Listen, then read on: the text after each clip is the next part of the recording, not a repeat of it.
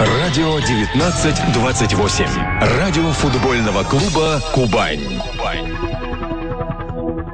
День добрый, господа. Мы рады приветствовать вас э, в предыгровой э, передаче «Разогрев», посвященной сегодняшнему матчу, последнему в этом году в рамках российской футбольной премьер-лиги «Анжи-Кубань». Э, сегодня у нас в экспертах известный российский тренер, в прошлом великолепный игрок московского «Динамо» и «Локомотива» Равиль Сабитов. Равиля мы рады приветствовать. Равиль Рафаилович, добрый день, рада вас слышать в эфире нашего радио.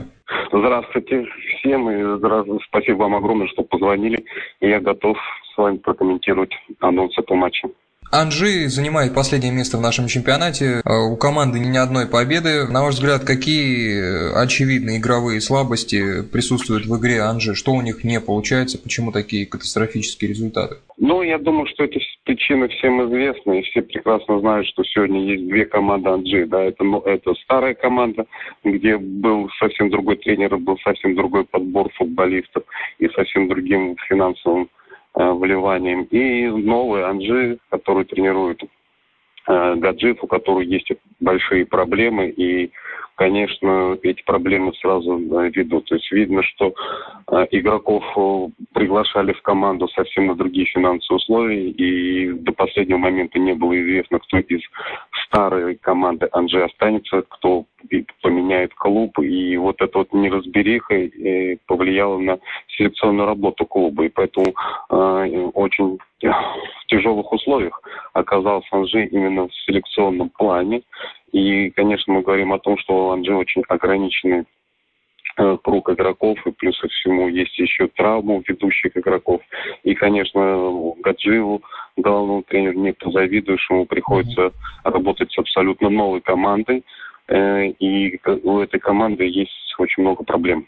И самое э, неприятное это то, что нет времени для тренировочного процесса. То есть приходится, э, при, приходится решать проблемы за счет игр. А игр идет очень много. В принципе, э, так, такой же, наверное, график, как и у Кубани. То есть команда работает на два фронта. И играет в внутреннем чемпионате и играет в Лиге Европы. Насколько конкурентоспособной можно назвать комплектацию состава Анжи нынешнюю? Смотрите, да, с одной стороны есть очевидные звезды, там 4-5 человек, это Жуселей, Эвертон, Ещенко, Трауре, Ахмедов. С другой стороны, весь состав это молодые игроки или ветераны. Как бы вы назвали этот состав? Некоторые полагают, что в любом случае состав нынешний, даже нынешнего Анжи, как минимум на место в десятке.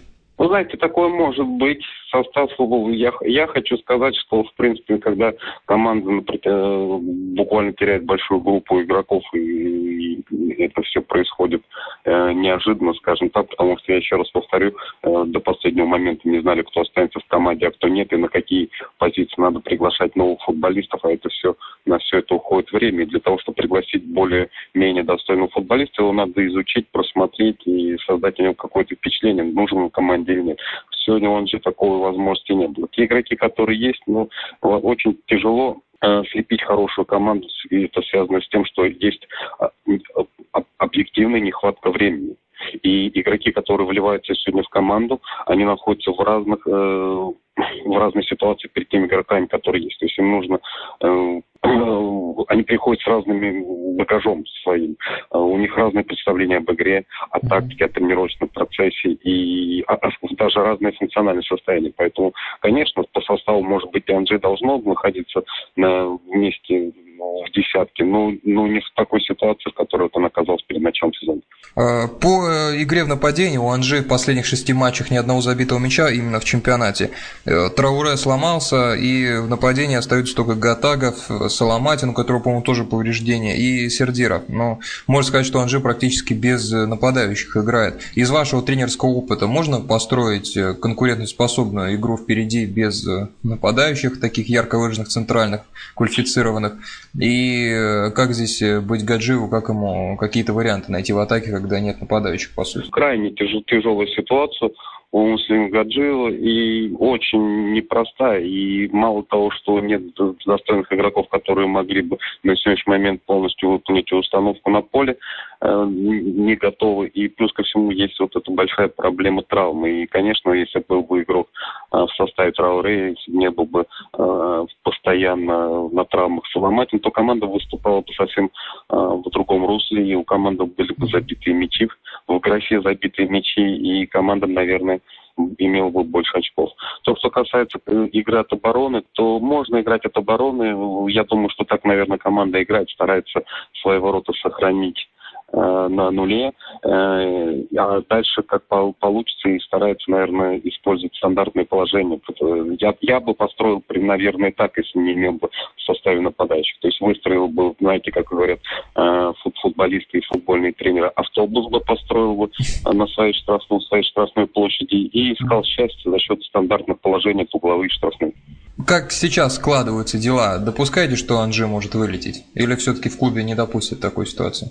Ну, знаете, я хочу сказать, уж очень тяжелая ситуация турнирная у, у, у команды. И я с, здесь смотрю, что, в принципе, команда, тем более, сейчас играет на два фронта. И вот эта Лига Европы, которая сегодня Анжи э, смогла пробиться дальше, это не идет на пользу команде, потому что это э, отбирает дополнительные силы, это есть дополнительные травмы, а у игроков и так не так много э, в составе у Анжи. Поэтому я думаю, что очень тяжело если Анжи выкарабкается, то это будет, конечно, героический поступок. Уважаемые болельщики, это была первая часть программы, рубрика «Разбор соперника». Мы обсуждали нашего сегодняшнего оппонента, это команду Анжи, с которой нам предстоит гостевой матч. Теперь мы более подробно обсуждаем Кубань. Насколько удивительно для вас перемещение Кубани в этом году с пятого прошлогоднего на нынешнее девятое место? Стало для, для вас такое смещение вниз чем-то неожиданным? Я думаю, что Кубань вообще очень хорошая команда. У нее хорошая история. На Кубани очень любит футбол, хорошая атмосфера во время э, матча происходит. Очень доброжелательно относится ко всем командам, которые приезжают туда. И вот это вот, знаете, климат, он очень благотворно влияет на рост футболистов и на выращивание именно своих футболистов. То есть а, то, что, ну, я вижу проблему в Кубани заключается в том, что слишком частая смена тренеров, которые не, не дают возможности Кубани выступать стабильно на высоком уровне и занимать, знаете, стро, стро, строчку где-то в группе э, команд, пятерке команд. Это связано, мне кажется, только с этим. Потому что каждый тренер приходя на новое место работы, он э, старается э, адаптировать игроков под свою игровую систему и для этого ищет э, каких-то игроков, чтобы они могли соответствовать. В ближайшее время не всегда получается дать результат.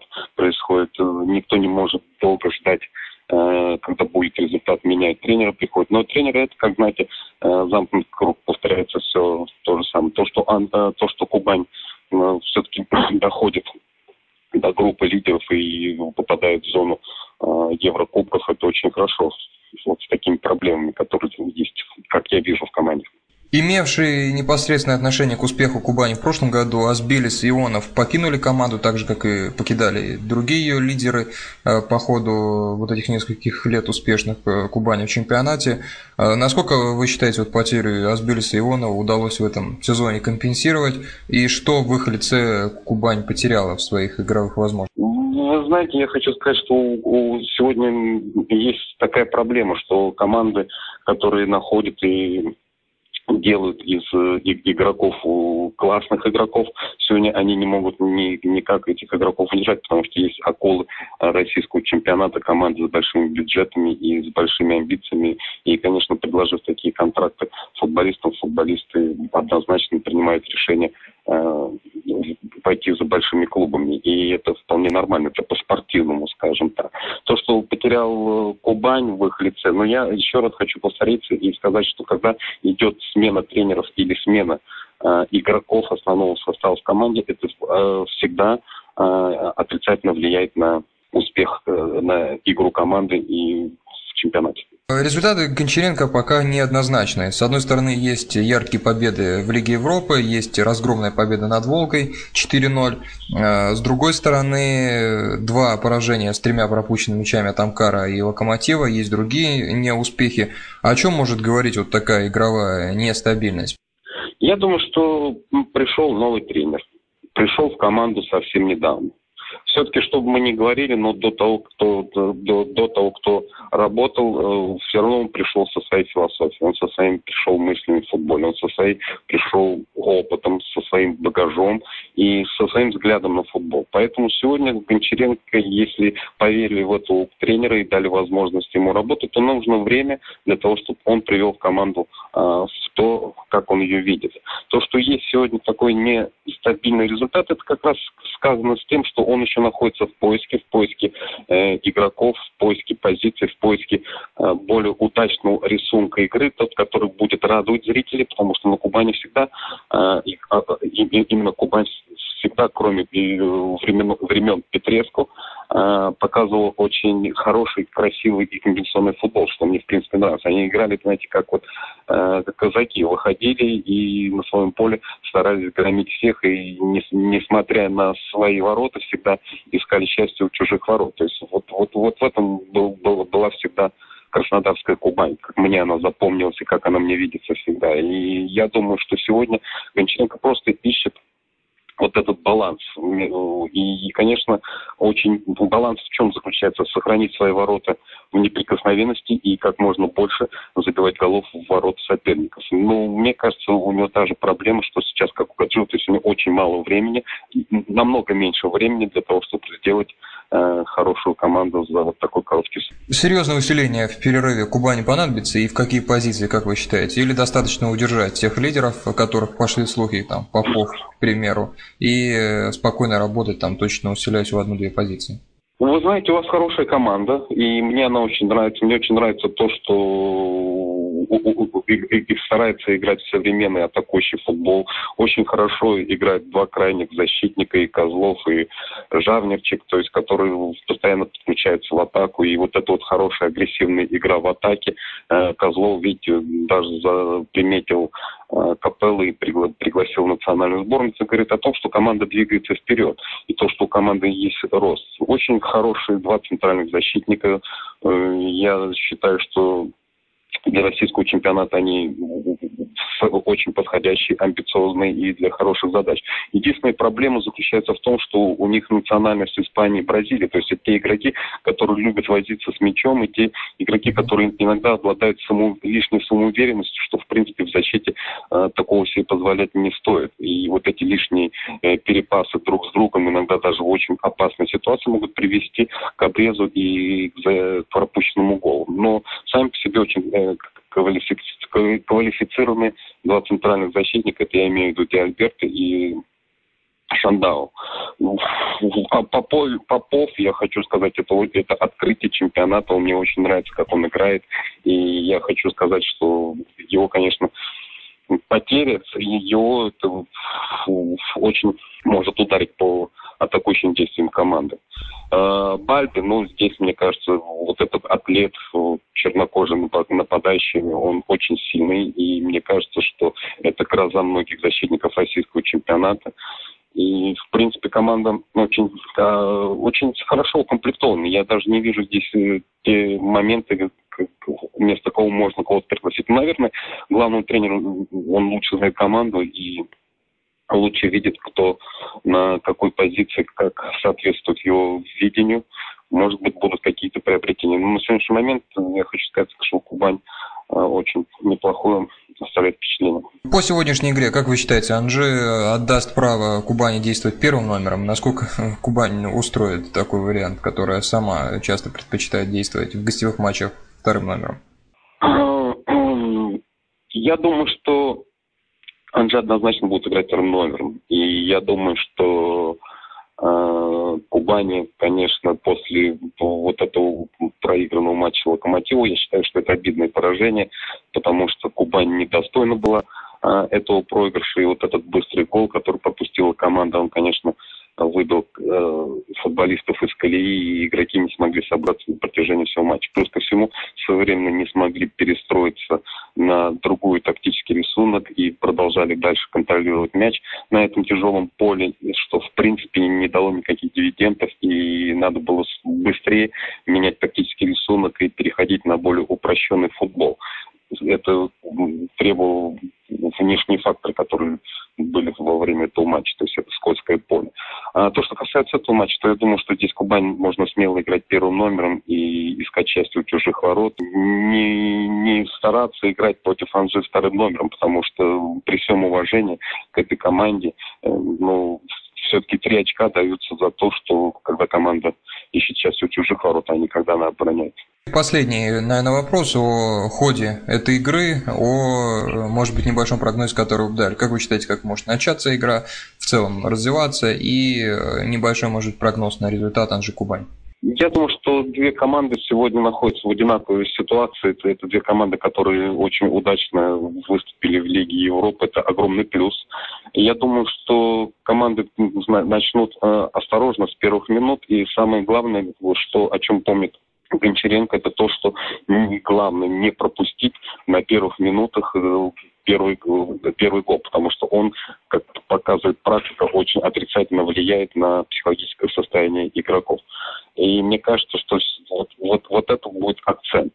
А, плюс ко всему, конечно, тренеры и игроки будут иметь матч в голове против Локомотива, где очень неудачно выступила команда, и надо реабилитироваться mm-hmm. перед своим болельщиками. Надо набирать очки с аутсайдером. И я думаю, что первые минут 15-10 они пройдут в таком, знаете, в знакомстве Э, даже не в знакомстве, а в том, чтобы в концентрации, чтобы не, не пропустить на, на начальных минутах матча гол своего рота. А потом, мне кажется, команда раскачается и пойдет, пойдет волны за волнами, то есть команда э, будет играть в атаке. Ну что же, отлично, господа. Равиль Сабитов, известный российский тренер, с нами сегодня общался. Равиль Рафаилович, спасибо большое за э, разговор. Удачи вам, до свидания. Нам было интересно услышать ваше мнение. Спасибо вам, спасибо, до свидания, удачи вам. Спасибо, до свидания. Что ж, господа, Равиль Сабитов с нами общался. Удачи Кубани, остается совсем немного до игры. Прямая аудиотрансляция для вас будет на радио 1928. Слушайте ее и удачи Кубани. До свидания.